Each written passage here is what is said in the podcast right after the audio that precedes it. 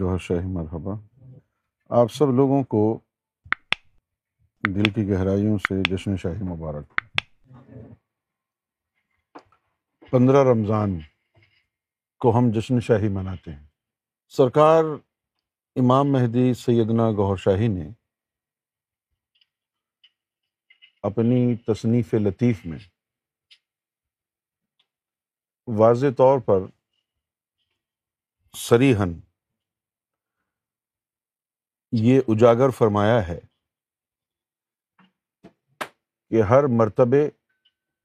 اور ہر معراج کا تعلق سرکار گوہر شاہی کے ہر مرتبے اور ہر معراج کا تعلق پندرہ رمضان سے ہے جن کو سرکار گوہر شاہی کی بارگاہ سے بغض ہے یا جاہل ہیں یا آپ کی عظمت سے جلتے ہیں وہ جشن شاہی تو مناتے ہیں لیکن جس مرتبے اور معراج کی وجہ سے جشن شاہی منایا جاتا ہے نہ اس معراج پر ایمان لاتے ہیں نہ اس مرتبے کو مانتے ہیں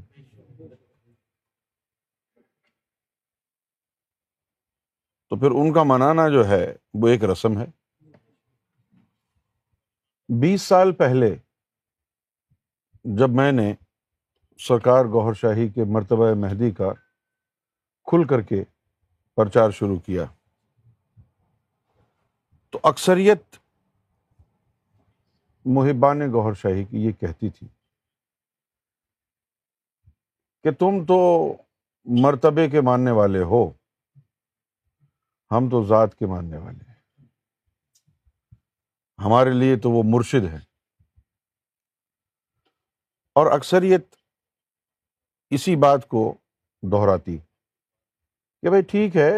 وہ امام مہدی کہہ رہے ہیں لیکن ہمارے لیے تو مرشد ہیں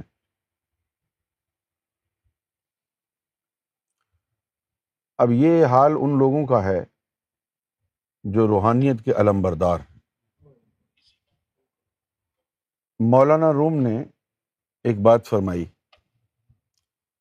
کہ اللہ نے آج تک کسی جاہل کو اپنا دوست نہیں بنایا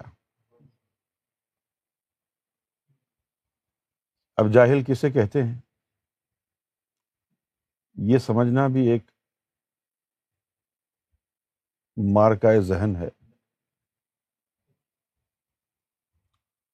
پاکستان اور ہندوستان میں ان پڑھ گنوار کو جاہل کہتے ہیں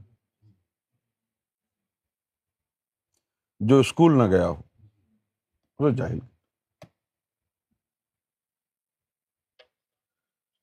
لیکن اردو فی نف سے ہی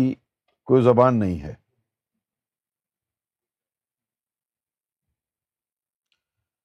یہ دلی میں مختلف علاقوں سے لوگ آ کے بسنے لگے تو وہاں پر ایک نئی زبان ایجاد ہو گئی ابتدائی طور پر اس کو اردو معلی کہا گیا یہ ٹرکش زبان کا لفظ ہے اردو معلی اردو کہتے ہیں لشکر کو اور معلّہ کہتے ہیں بڑا بڑا لشکر تو پھر اردو زبان میں صوفیوں کے اثر کی وجہ سے اور اسلام کے اثر کی وجہ سے فارسی اور عربی کے الفاظ بہت زیادہ آ گئے لہٰذا آپ اردو میں دیکھیں گے یا تو فارسی کے الفاظ الفاظ ہیں یا پھر عربی کے ہیں جیسے پیر کا لفظ ہے ہم ولیوں کو پیر بھی کہہ دیتے ہیں پیرانے پیر اب یہ جو لفظ پیر ہے یہ فارسی کا ہے پیر کا مطلب ہوتا ہے بوڑھا آدمی جسی طرح درویش ہے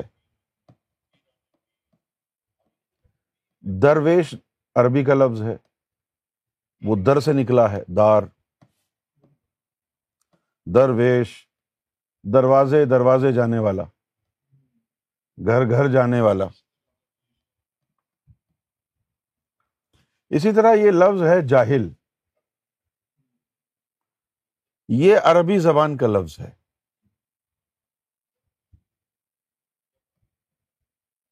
لیکن اس کا مطلب ان پڑھ نہیں ہے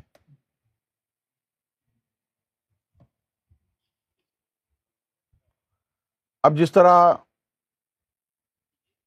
ہم اکثر اس شخص کا نام لیتے ہیں جس کا اپنا نام تو عمر تھا لیکن جب شب معراج کے واقعے کو جھٹلایا اس نے تو اس کا نام پڑ گیا ابو جہل حالانکہ وہ پڑھا لکھا آدمی تھا لیکن ہم اسے جاہلوں کا باپ کہتے ہیں تو ان پڑھ تو تھا نہیں وہ تو پڑھا لکھا آدمی تھا اس کی تو بڑی شاعری ہے عربی میں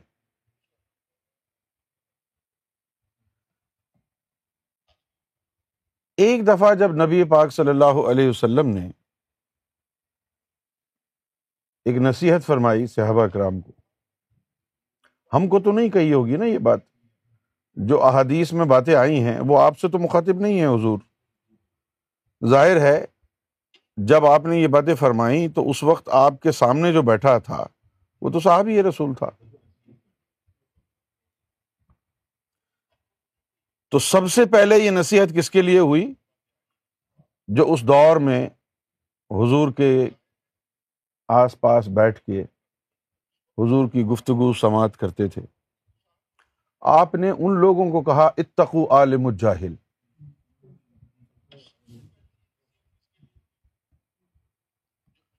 اتقو عالم الجاہل تو صحابہ کرام جو تھے وہ حیران ہوئے کہ عالم بھی اور جاہل بھی سمجھ میں نہیں آئی بات تو انہوں نے عرض کیا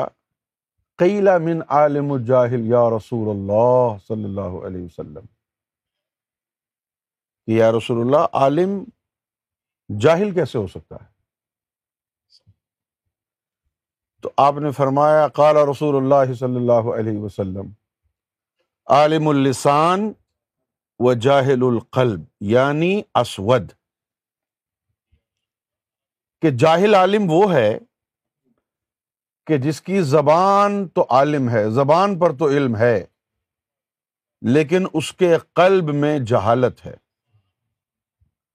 اور پھر فرمایا جہالت یعنی اسود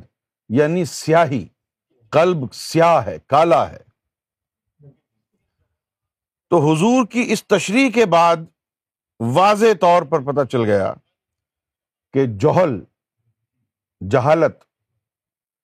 دل کی کالک کو کہتے ہیں دل کی تاریکی کو کہتے ہیں سیاہی وہ جو نور کی زد ہو اس کو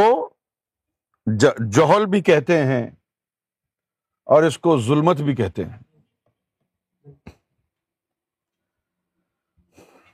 تو جو روحانیت کے علم علم بردار سرکار کی باتیں زبان سے رٹ لیں لیکن قلب میں نور نہیں گیا تو وہ سیدنا گور شاہی کے مراتب اور جو مختلف نو معراج ہیں ان کی حقیقت کو پا نہیں سکتے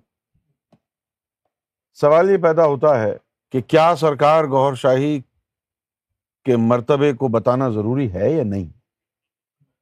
سرکار غور شاہی امام مہدی ہیں اس بات کو چھپا لیا جائے یا بتا دیا جائے لوگوں کو یا بتانے اور چھپانے سے کوئی فرق ہی نہیں پڑتا پیچھے ذرا چل کے دیکھتے ہیں اللہ تعالیٰ نے یہ مراتب قائم کیوں کی ہے جب ان کی کوئی ویلیو نہیں تھی بحثیت مسلمان ہمارا کتنا زور ہوتا ہے ختم نبوت پر کیا ضرورت ہے بتانے کی مرتبہ حضور صلی اللہ علیہ وسلم کے بارے میں مسلمان کا کیا گمان ہے کہ آپ صلی اللہ علیہ وسلم نبی اور رسول ہیں اور اس کے بعد خاتم الانبیاء خاتم البرسلین ہیں اگر کوئی مسلمان کہے کہ یہ جاننا میرے لیے ضروری نہیں ہے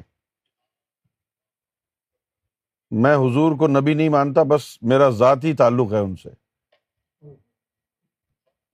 آپ حضور صلی اللہ علیہ وسلم کے مرتبے کو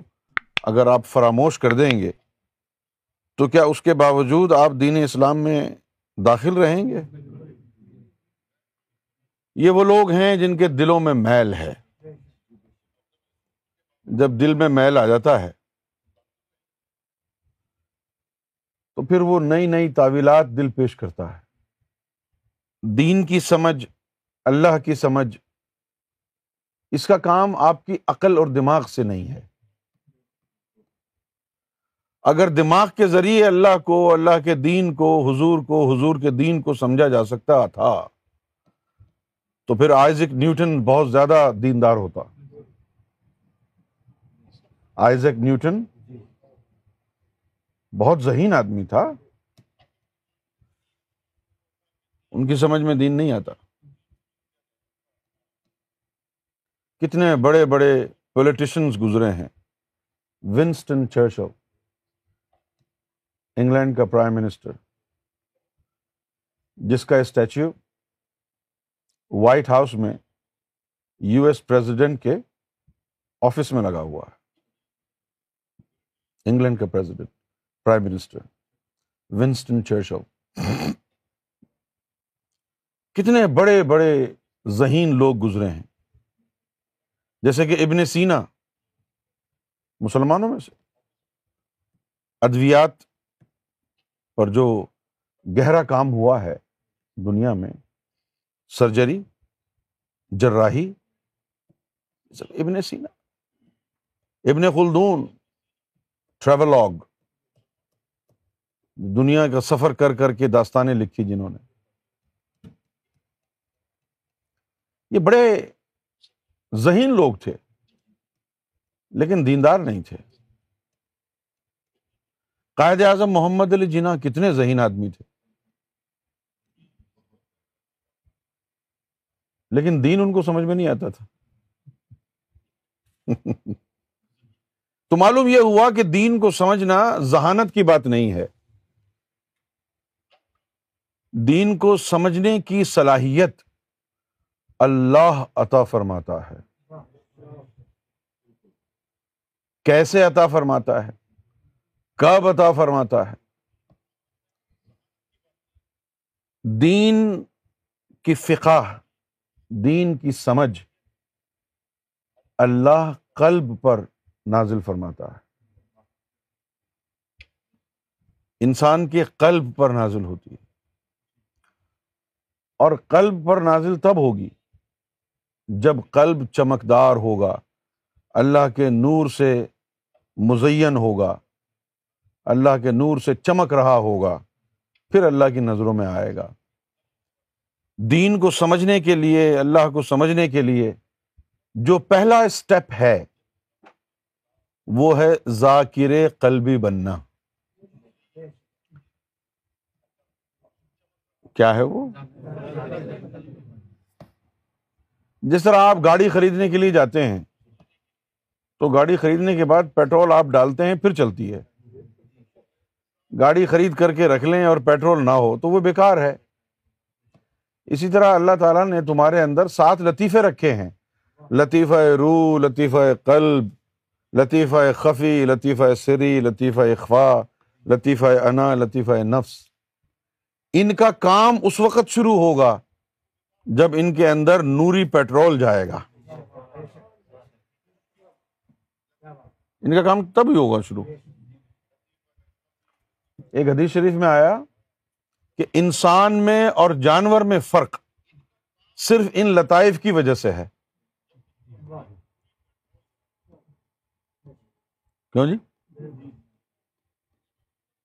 کیا کہا میں نے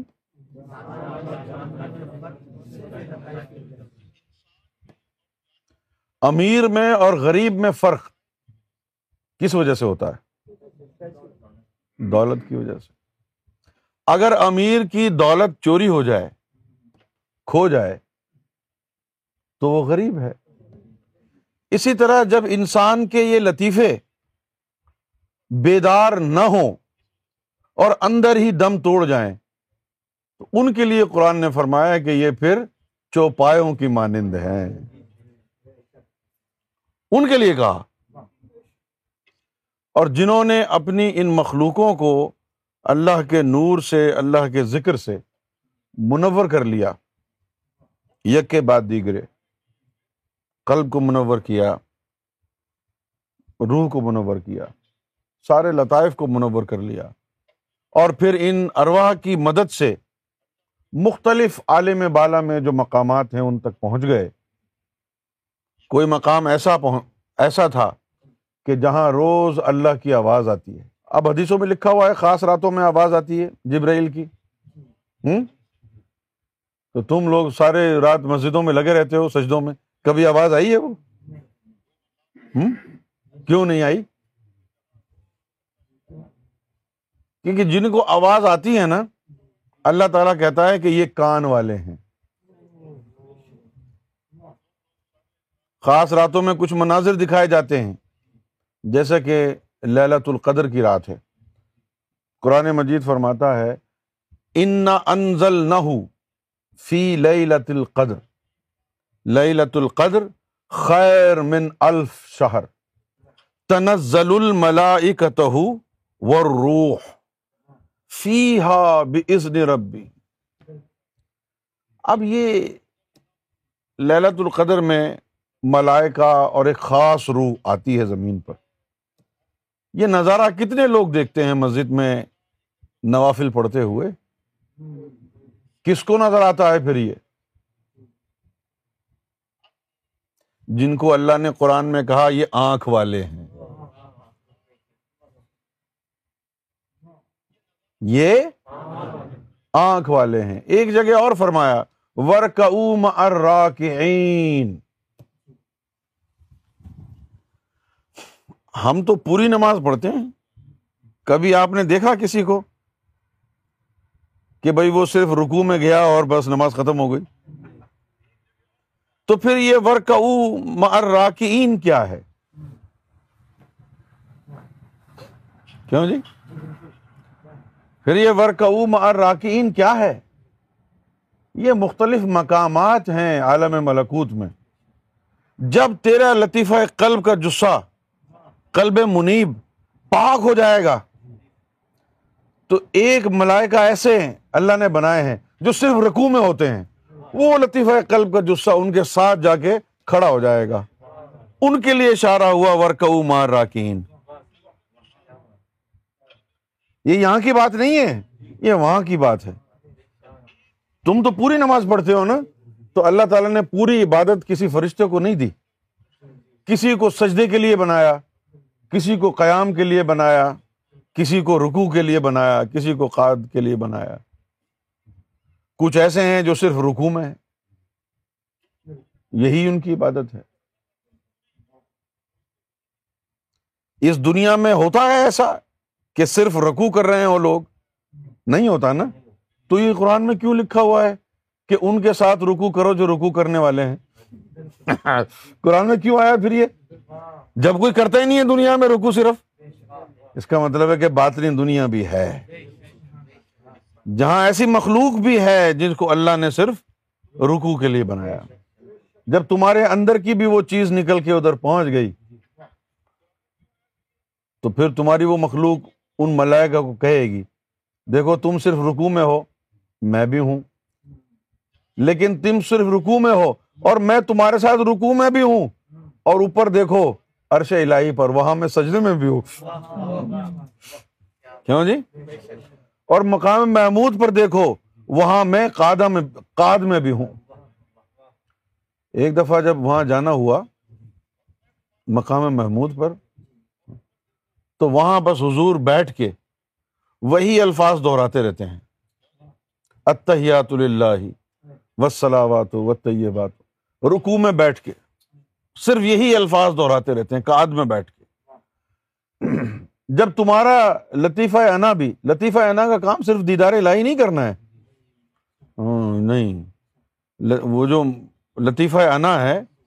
یہ صحبت رسول بھی اس کو ملتی ہے مقام محمود میں جا کر یہ وقت بھی پاس کرتا ہے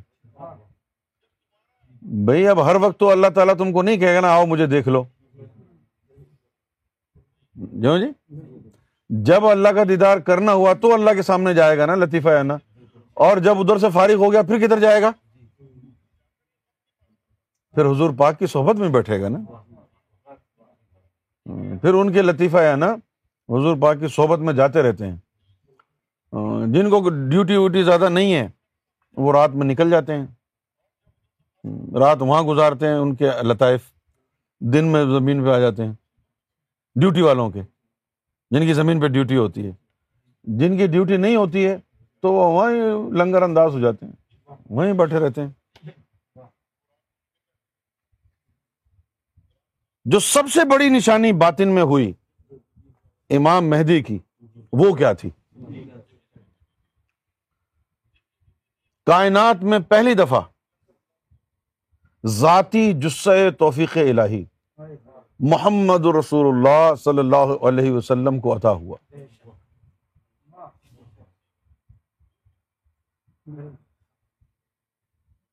کیا ہوا ہاں، اور پھر ذاتی طفل نوری محمد رسول اللہ کو عطا ہوا دونوں ایک جگہ ٹھہر گئے دونوں ایک جگہ ٹھہر گئے اب ہونا تو یہ چاہیے تھا نا کہ حضور تعلیمات فخر بیان فرماتے طفل نوری کی وجہ سے اور جسہ توفیق الہی کی وجہ سے عشق کی بھی تعلیم دیتے لیکن حضور پاک نے صرف تعلیمات فخر کی بات کی عشق کی بات نہیں کی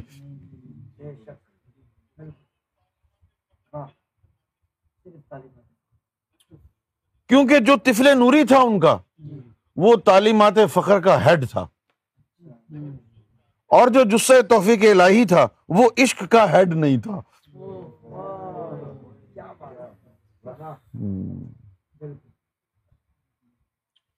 سمجھ گئے اس لیے آپ نے صرف یہ فرمایا کہ الفقر و فخری والفقر و منی الفقر و فخری کہ یہ جو فخر ہے یہ میرا فخر ہے this spiritual poverty is my pride the spiritual poverty is my pride ول فخر و منی and this spiritual poverty belongs to me یہ تو فرمایا ہے لیکن یہ نہیں فرمایا کہ العشق فخری ول عشق منی یہ نہیں کہا ہاں۔ یہ نہیں کہا یہ کس نے کہنا ہے یہ گوہر شاہی امام مہدی نے کہا یہ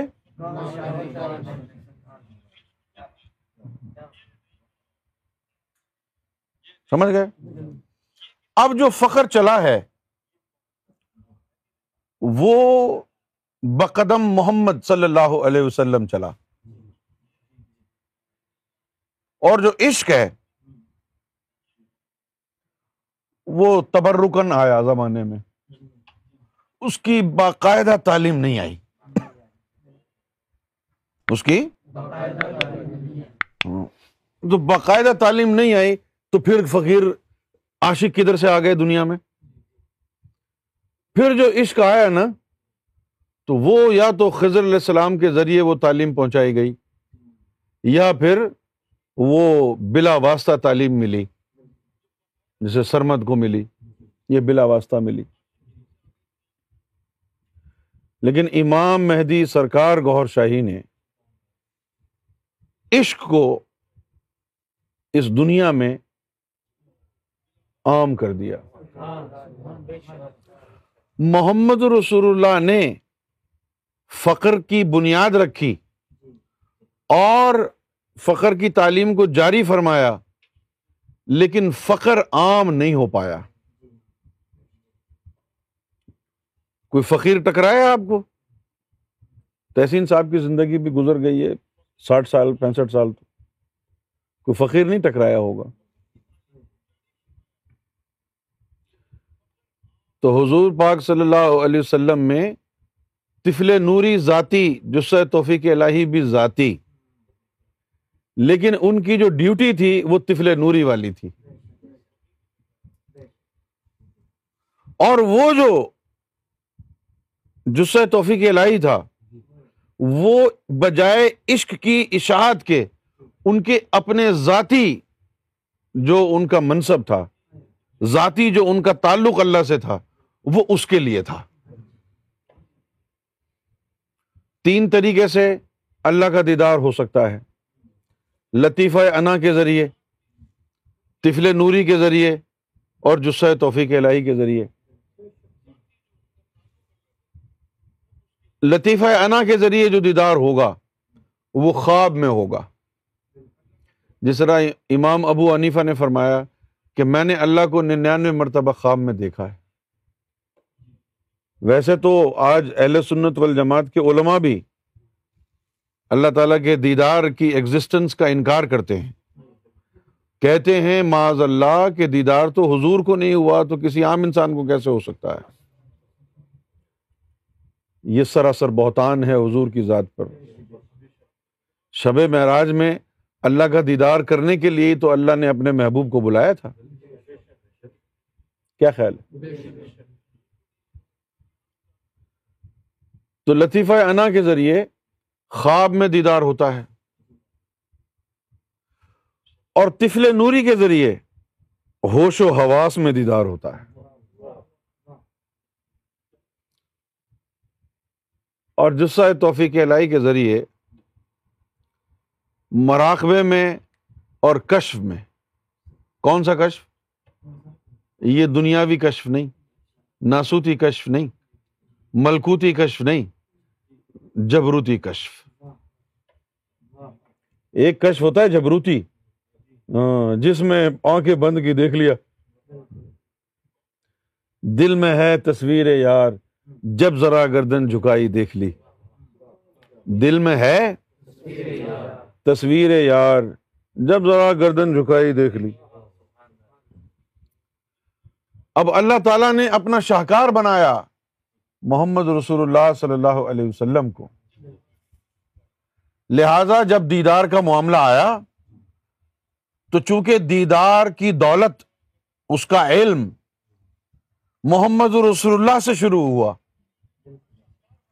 اور اللہ نے اپنی مخلوق میں شاہکار بنایا محمد رسول اللہ کی ذات کو لہذا دیدار کے تینوں طریقے عطا کر دیے لہذا دیدار الہی کے کبھی جی چاہے آپ کا تو لطیفہ انا کے ذریعے دیدار کریں جب جی چاہے ہوش و حواس میں دیدار کریں جب جی چاہے کشف میں دیدار کریں جب جی چاہے مراقبے میں دیدار کریں یعنی کامل ہستی بنایا نبی مکرم صلی اللہ علیہ وسلم کو تو اب کشف جبروتی میں اور مراقبے میں دیدار کرنے کے لیے تو توفیق الہی کی ضرورت ہے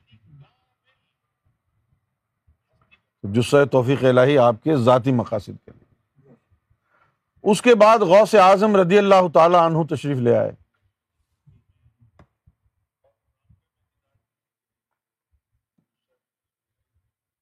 دین اسلام کی تصوف کی خدمت انہیں کی جن کے پاس طفل نوری تھا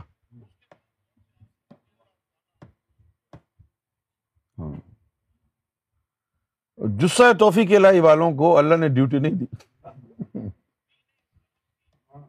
ہاں کیونکہ وہ عشق والے دماغ ہوتے ہیں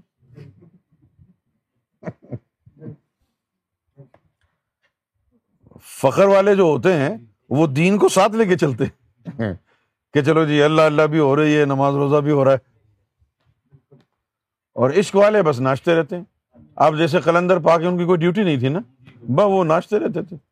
اگر کلندر پاک کو کہیں کا غوث بنا دیتے تو پوری دنیا مسجدوں سے نکل کے جنگلوں میں ناچ رہی ہوتی بھائی ان کو مست کہتے ہیں نا لال شباز کلندر کو تو مست الس کا کیا مطلب ہوا مست الس کا مطلب ہوا جب اللہ نے فرمایا تھا یوم ازل میں کم تو یہ روحیں تو جواب دینے میں لگی ہوئی تھی وہ اس وقت بھی مست تھے اس لیے ان کو مست الست کہتے ہیں کہ یوم الست کے وقت بھی وہ مست تھے ہاں اگر کلندر پاک کو کوئی کہے گا کہ یہ دنیا دار ہے اور یہ جنتی ہے تو وہ کہیں گے پتنی کیا کہہ رہے ہو دنیا دار کیا ہوتا ہے کیونکہ جب اللہ تعالیٰ نے دنیا کا نظارہ دکھایا جنت کا نظارہ روحوں کو دکھایا کہ جس کو یہ پسند ہے لے لے جب یہ سب کچھ ہو رہا تھا اس وقت لال شہباز قلندر کی روح ادھر ناچ رہی تھی اللہ کے عشق میں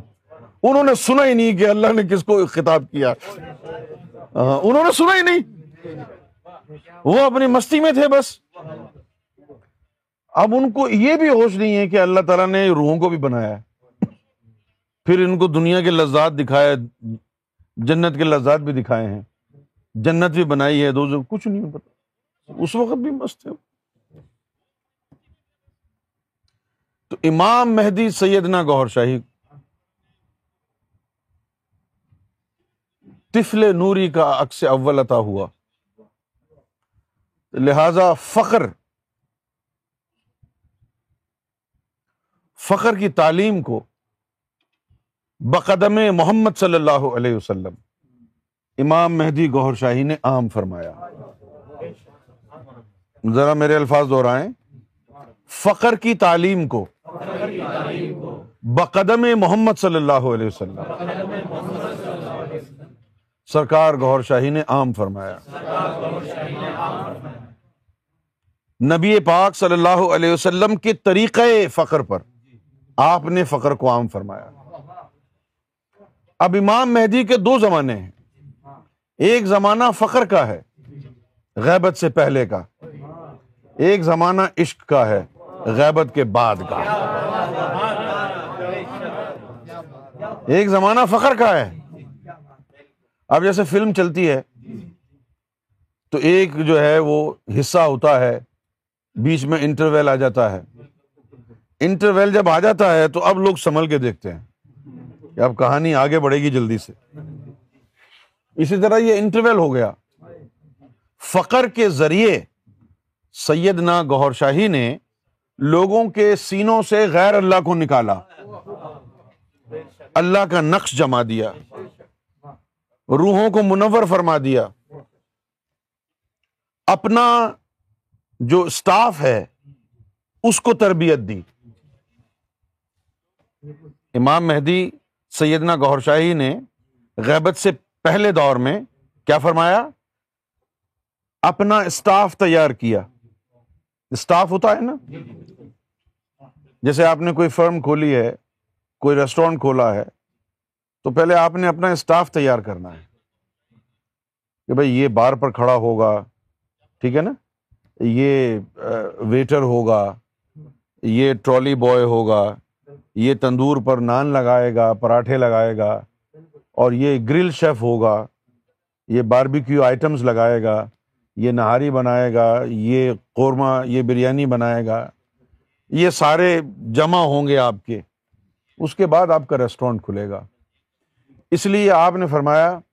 کہ اللہ قسم ہاں جی۔ ہم تم کو نہ جنت کے لیے تیار کر رہے نہ تم کو اللہ کے لیے تیار کر رہے ہم تم کو امام مہدی کے لیے تیار کر رہے یہ اپنے اسٹاف کے لیے کہا کہ تم کو ہم اپنا امام مہدی کے لیے تیار کر رہے ہیں کہ تاکہ تم امام مہدی کا دایاں بازو بن سکو امام مہدی انٹرول کریں اور سستا لیں اور تم دوران انٹرول پھر امام مہدی کی تشہیر کرو کیا تشہیر کرو کہ امام مہدی آنے والے ہیں اللہ کا دین عشق زمین پر آنے والا ہے عشق کا دور شروع ہونے والا ہے عشق کا دور امام مہدی نے شروع کرنا تھا اگر دنیا کو یہ نہ بتایا جائے کہ سرکار غور شاہی امام مہدی ہیں تو عشق کی جستجو کون کرے گا اگر یہ نہ بتایا جائے کہ سرکار غور شاہی امام مہدی ہیں تو لوگ امام مہدی کی تلاش میں سرگرداں ہی رہیں گے جس طرح اگر یہ نہ بتایا جائے کہ حضور نبی پاک صلی اللہ علیہ وسلم آخری رسول ہیں آخری نبی ہیں تو لوگوں کے ذہن میں گنجائش باقی رہ جائے گی نا کہ شاید کوئی نبی آ جائے اگر ختم نبوت کا چرچا نہ کیا جائے تو لوگوں کے دلوں میں یہ جستجو رہے گی نا کہ ہو سکتا ہے حالات خراب ہیں کوئی اللہ نبی بھیج دے گنجائش رہ جائے گی نا لیکن جب یہ بتا دیا جائے کہ ختم نبوت ہو چکی ہے نبوت ختم ہو گئی رسالت ختم ہو گئی اب کوئی نبی نہیں آئے گا اب کوئی رسول نہیں آئے گا تو پھر انسانوں کے دلوں میں گنجائش بھی نہیں رہے گی پھر اگر کسی نے نبوت کا دعویٰ کیا تو لوگ مانیں گے نہیں جوتے ماریں گے کہ حضور کا فرمان ہے لا نبی یا بادی میرے بعد کوئی نبی نہیں ہے میرے بعد کوئی رسول نہیں ہے اسی طریقے سے سیدنا گہر شاہی کے مرتبہ مہدی کو اجاگر کرنا اس لیے ضروری ہے کہ صدیوں سے ازلی مومنین ان کا انتظار کر رہے ہیں ہماری ذمہ داری سیدنا گہر شاہی نے لگائی ہے کہ دنیا کے چپے چپے پر جہاں تک تم سے ہو سکتا ہے اس پیغام کو لے جاؤ چاند سورج حجر اسود دین الہی کی کتاب اس پیغام کو دنیا تک عام کر دو پھر اللہ جس کو چاہے گا چن لے گا آج پندرہ رمضان جشن شاہی کا جو موقع ہے وہ اسی نسبت سے ہے کہ ہم سیدنا گہور شاہی کا جو مرتبہ مہدی ہے سیدنا گوہر شاہی کے مرتبہ مہدی کو اس کی حقیقت کو سیدنا گوہر شاہی کے بطور مہدی جو فیوز و برکات ہیں ان کو دنیا تک پہنچا دیں تاکہ جو لوگ منتظر مہدی ہیں وہ امام مہدی سے اقتصاب فیض کر لیں اگر نہ پتہ چلے تو انتظار میں ہی بیٹھے رہیں گے اگر نہ پتہ چلا لہذا امام مہدی علیہ السلاۃ والسلام کا پرچار کرنا عبادت ہے کئی مواقع پر سرکار گوہر شاہی نے خود اپنی زبان اتھر سے یہ فرمایا کہ تمہاری ترقی اب ذکر و فکر میں نہیں ہے تمہاری ترقی اس مشن کو پھیلانے میں ہے پرچار مہدی کرنے میں ہے یہ پیغام اللہ کی محبت کا ذکر کا ذکر قلب کا یہ دنیا کو متعارف کرانے میں ہے جتنے زیادہ لوگوں تک یہ پیغام پہنچے گا اتنا زیادہ ہی تم اللہ کی نظروں میں آتے جاؤ گے جشن شاہی کا دن ہمیں یہ بتاتا ہے کہ اگر بھول چوک ہو گئی ہے تو ہم دوبارہ یاد کر لیں کہ سرکار کے ہر مرتبے کا تعلق پندرہ رمضان سے ہے سرکار کی ہر معراج کا تعلق پندرہ رمضان سے ہے اب یہ معراج کیا ہے اوپر جانا تو یہ غیبت بھی تو معراج ہے نا اوپر پندرہ رمضان کو گئے ہیں تو آئیں گے بھی پندرہ رمضان کو ہی کیوں جی پندرہ رمضان کو گئے ہیں تو پندرہ رمضان کو ہی آئیں گے اب چونکہ تمہاری آنکھیں نہیں ہیں اس لیے تم بہت ساری باتوں کو سمجھ نہیں سکتے ہو ٹھیک ہے نا تو ہمیں یہ بتایا گیا کل رات کو باطن میں کہ بظاہر چھبیس نومبر کو واقعہ غیبت ہوا بظاہر ہاں لیکن غیبت پندرہ رمضان جشن شاہی کے دن ہوئی تھی کیونکہ جو جشن شاہی کے بعد بھی جو سرکار اٹھ بیٹھ کے چل رہے تھے وہ سرکار کا ایک جسہ تھا غیبت جشن شاہی کے دن ہی ہوئی تھی سمجھ گئے